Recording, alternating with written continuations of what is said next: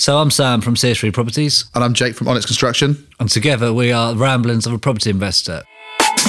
We thought we'd make this podcast because between us we've got a lot of property experience. I specialise in student accommodation and HMOs. And I specialise in all aspects of construction. So we're going to do a week by week podcast, either talking about Jake's property experience or my property experience, and offer insights to people that are either currently property investing or looking to get into property investing. And hopefully, you guys can learn from our mistakes and how we've actually managed to get over them and put the policies and procedures in place to now make every project effective. We will also be interviewing some high performance individuals that we know and other property investors to also shed some insight into the property investing world. Right then, guys, this week I'm afraid it's only me. We're still, you know, going to be doing it together, of course, but it's just quite hard this week for our paths to align. We're both busy people. And instead of not releasing it on the Monday, I thought I'd just push on and do it by myself. I mean, it won't be as entertaining as me and Jake, so it'll just be me mumbling on about a load of old rubbish, really. But I suppose that is in the title of the podcast, so we'll push on anyway. I thought today I'd just speak about just the basics of property investing because I mean, for somebody, you know, I don't really know who our listeners are, but for somebody that's now trying to get into property investing, some of the stuff that I think people talk about, all like these sort of fancy words and abbreviations, and you know, it's quite easy to kind of get lost in the basics of it.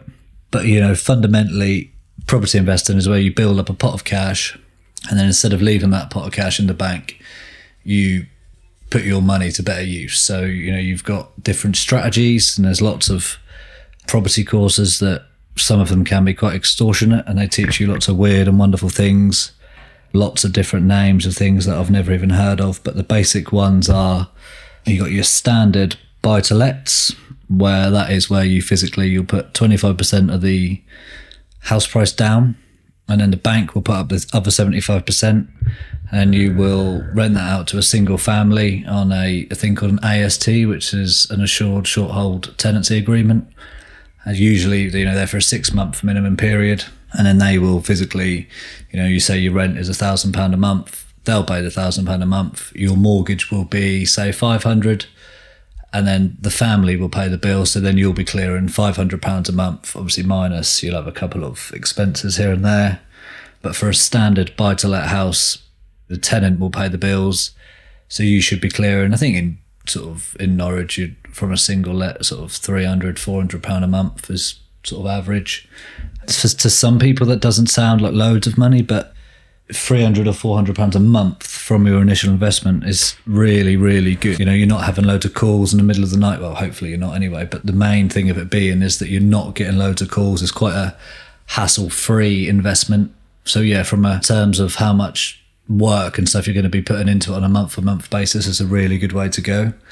But you know before you sort of start doing anything you kind of need to decide why are you property investing? You know is property investing for you? Because you it's not you know, when I was first getting into property, there's all these things online like passive income, and you know, you can buy one house and then never work again. You know, all this sort of stuff that kind of hypes it all up a bit. But property investing, there is a lot of work to it. Whether you're, you know, fundamentally all the emails and stuff you have to do, and the tenants. Even just for a single let house, you know, you've got your gas safety certificates, you've got your electrical certificate, certificates, you've got, you know, if you don't have an electrical certificate, your builder's insurance is then void. You know, there's lots of legalities and stuff you've got to do, um, and make sure you're on top of GPDR. You know, there's a hell of a lot of regulations that you need to abide by. So it's not just yeah, let's buy this house, put a family in there, and not worry about it for 20 years. That certainly isn't the case. But I'd say you know if you have got a lump sum of money sitting in the bank, the best thing to do is to probably work out what your strategy is. Like, are you just looking for a, yep, 200, 300 pound a month for as little hassle as possible? Then I would say a standard buy to let would be a good way to go. You know, if you're looking at making chunks of cash, then flips. A flip is basically run through all the different general strategies. Anyway, I'm not going to bother going through the sort of weird and wonderful strategies today, but the main ones are standard buy to lets student HMOs, professional HMOs, flips, and then a thing called rent to rent. So the standard buy to let we've already been through. But then you also get HMO, which stands for House of Multiple Occupation. So that is basically a large house and then you'll get the bedrooms and you split the bedrooms up into single rooms, and then they will share either a ki- kitchen and a communal area. So I've got experience of doing both student and professional HMOs, and they are a great way to make lots of money. Not lots of money. That's probably the wrong thing. They're a good thing to make. You know, they they cash flow quite well monthly, so they won't necessarily. You know, there will be a lot more hassle. You'll have a lot more. And I wouldn't say hassle, but you you know you're potentially dealing with instead of just one tenant, you've got five tenants in one house. So you know you've got five separate people to deal with. So you'll have more admin, even if there's, there's no real problems, you'll just have more admin work. There's more people um, coming and going. So just generally, you know, the house has got more wear and tear. Even just things like your footfall from your carpet, you know, your dishwasher's getting used a lot more. Everything, you know, your gates are getting shut more. So every single thing that is you can imagine is getting used a hell of a lot more. So you're gonna you know, it's just the nature of the beast. You're going to get called out a lot more from a HMO than you will a single let, even if you've got the world's best tenants. You know, it's just, you just will. Um, so that is a good way to create monthly cash flow. And I mean, you don't need too many of them to actually mimic your salary. You know, if you're earning sort of £2,000 a month. You know, you don't need so many HMOs to kind of mimic that salary. So it's quite a good way that people can kind of get out of their jobs and then look at other strategies in the future if that's what they want to do. Uh, there's another strategy called flips, which is basically you will buy a property on um, a bridging product, and then you a bridging product is basically a mortgage, but it's a product where you're going to do lots of high renovations. So you'll buy that property, you do the renovation work, and then basically at the end, once you've bought it, once you've renovated it, then you'll sell that house for say I don't know fifty thousand pound more than you paid for it. Well, hopefully hundred thousand pound more than you paid for it, and so you spent fifty on it. So then you'll make fifty thousand pound. But obviously you've got dependent on whether you bought the property in a personal name to a limited company. There's obviously different tax implications. And as well going back as well to the HMOs, you've either got a professional HMO or a student HMO. So they're very different beasts within themselves. So a professional HMO tends to be where the rooms are on a separate AST. Each bedroom has got its own AST. So people will be coming and going from the rooms at different time of the year. So, you know, it's absolutely fine. But even with all the due diligence you can do on a tenant, it only takes one tenant that doesn't get on with the rest of the house. So, you know, say if you've got a five bedroom property, and then all of a sudden one tenant moves in you know they've checked out fine. You've done all your sort of finance checks they're a lovely person. Um, but for whatever reason you know not necessarily their fault or the other housemate's fault but you know there's a bit of a clash in the group. All of a sudden you've got quite a bit of bad feeling and you know the people that have been there a couple of years now might not live in there quite so much. So that can be a little bit tedious sometimes to say the least. But then on the other hand with a student hmo because we're we, you know we mainly target or we do target um, second year um, students. They basically already know each other, so they don't come to you with all their little small disagreements and you know arguments and stuff because they know each other. They just sort it out between themselves, so that's good. And also with a student HMO, that the parents are all guarantors. So if for whatever reason, um, you know, say Jane didn't, I don't have a tenant called Jane. That's just an example. So don't worry, Jane, you're not a real person. Um, but you know, if Jane didn't pay for whatever reason, then Sarah would then be liable to pay, and then you know the other three housemates would be liable to pay, and after none of them have paid, then it goes to the guarantor. So you've got quite a bit of um, you know, you're guaranteed. Well, I suppose that's where the title comes from, really, isn't it? You're kind of it's a lot safer to have a student HMO in my eyes than it is a professional HMO, but we do have both. So I think they're both, it's good to have one of each because then you're kind of covered in both markets. I think that's quite a safe way. You know, there is quite a lot of people that, you know, would maybe start with a single let property, get that making sort of three, 400. I mean, don't get me wrong, not three or 400 pound a month. Some will sort of clear upwards depending on your area, but there's a couple near me that I know about that sort of clear 600, 700 pound a month, which is, you know, and they don't get any phone calls or anything. That's, you know, it's been ongoing for a year or so now and same tenants are still in there, not one phone call at all, really. So it's definitely not something to be sniffed at. But you know, maybe that's quite a good way to get into it is to do a single let, build up a bit of confidence, and then go into a HMO because I mean it is quite a there is quite a lot more to a HMO, even in terms of the renovation and the the rules and stuff. But it's not rocket science. I mean, each council has got its own fire standards and amenity standards, and you can just physically just instructions. You know, if you could read a recipe book, you can understand these rules. It's really not once you've kind of understood them and been through them a few times, it's really not so bad. So our council, not the student council, but the professional HMO council, they were very, very helpful when I called them up initially. So the lady there was more than happy to come out when I met her and she was like, Oh, you know, you need to do this, this and this. And they were very sort of forthcoming, happy. You know, you'd kind of think that councils wouldn't necessarily want HMOs, but in this, in my particular case, this lady was ever so helpful, really forthcoming, told me sort of what needed to be done, come back and checked everything I'd done. She was happy. There's a really good sort of outcome on that behalf. And then basically, there's another um, strategy called rent to rent.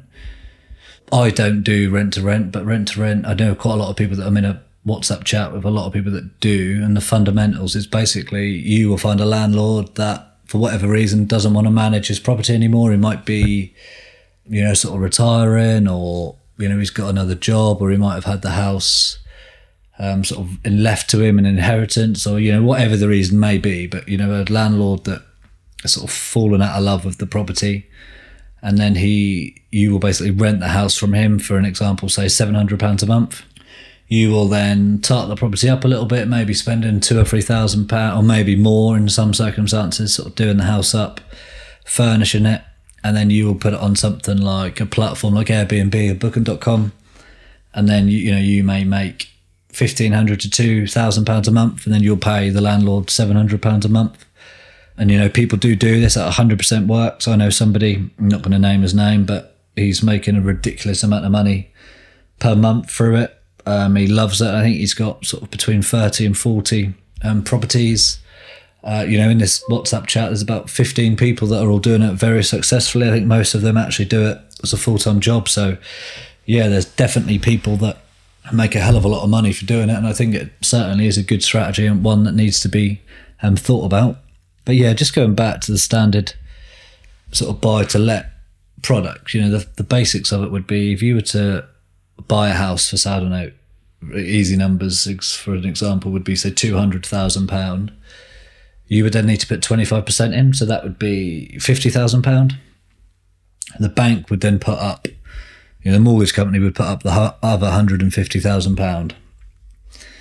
So then, you know, at the moment you're into it for fifty thousand pound, but then you've got your stamp duty. I, mean, I haven't actually worked out what it's probably between sort of five and six thousand pound. Your solicitor fees probably fifteen hundred pound.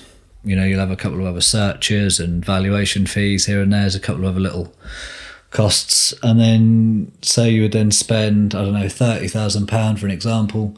We spend a little bit quite a bit more than that on our refurbs, but I know some people that do somehow manage to do a refurbishment for thirty thousand pound. Um, and then the new value, say for instance, you could get the new value up to three hundred thousand pound. So then what you do is you get a new mortgage on this three hundred thousand pound, and then that new mortgage amount would be two hundred twenty-five thousand pounds. So then what you do, because your old mortgage amount, if you remember, was only one hundred and fifty. So now your new mortgage amount is 225. You would literally take away the old mortgage amount from the new mortgage amount. So 225 take away 150 would be 75,000. So then theoretically, once you remortgaged that property, you could then pull out 75,000 pound to go again. So if you can buy a house cheap enough, add value onto it to then get a high enough new value, you can literally then remortgage it at the higher value, take away the lower value, you know, your original mortgage product, pull out the money, and then go again, go again, go again. Don't get me wrong, it's not profit that you're taking out, it's debt on the property, but it's good debt because basically your pot of cash is just going and going and going and going. And, you know, quite a lot of people will just always try and find these type of deals where you can take out all your money. I mean, we don't do that. We try and take out a little bit or as much as we can. But you know, I personally think a deal is better than sort of no deal. But we do have quite strict sort of formulas. You know, we don't overpay. We know exactly what we need to be paying up to, and we just won't. I mean, at the moment, it's just absolutely bizarre. There was a house that came on the other day, and you know, it was probably fifty thousand pound under what it should have been, but Purplebricks for some reason don't know. They just seem. I think they must just do it to drum up interest, maybe, or maybe they just don't know the area well enough. But they had 23 viewings. Was on there for about five minutes and sold for yeah for about thirty thousand pound more than it should have done. So at the moment we're physically just sitting on our hands and not buying just because the houses just don't fit within our formula and it just doesn't work for us basically.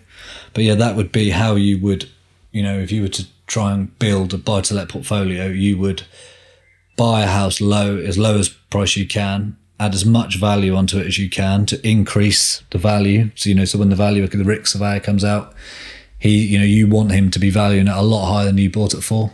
Then you'll get the new a mortgage on that new value. You'll minus the old value from the new value, and then that say seventy five thousand pound, you can then take out tax free, and move on to the next house, and then go again and again and again and again.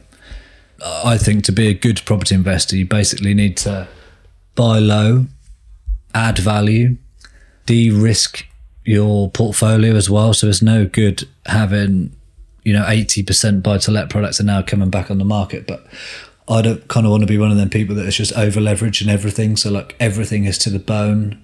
So, I think you kind of need to de risk your portfolio. Like, there's no, if, you know, if the interest rates do ever go up, which, which, which they will at some point, you know, I'm saying that as if they won't ever, but, you know, they definitely will.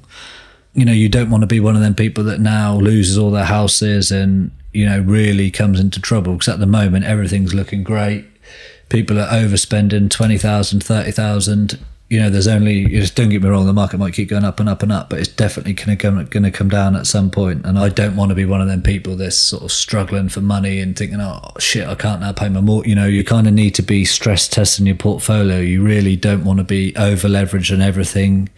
You know, you've got an office, you've got a car, you know, you've got high monthly expenses.